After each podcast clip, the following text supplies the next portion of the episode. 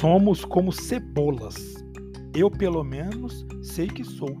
Sim, quantas camadas de mim, de mim já saíram, para que meu eu fosse em crescente liberdade de ser aparecendo para mim mesmo.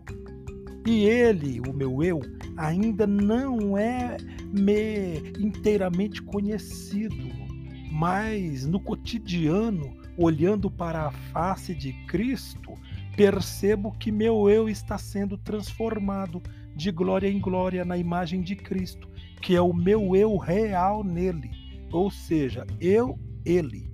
Pois fora dele não há nada em mim senão um mim, que não faz meu eu.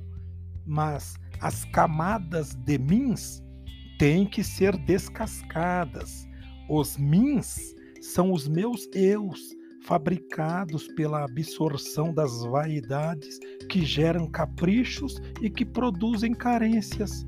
Os meus mins são as camadas impostas sobre o eu pela tirania das obrigatoriedades vãs.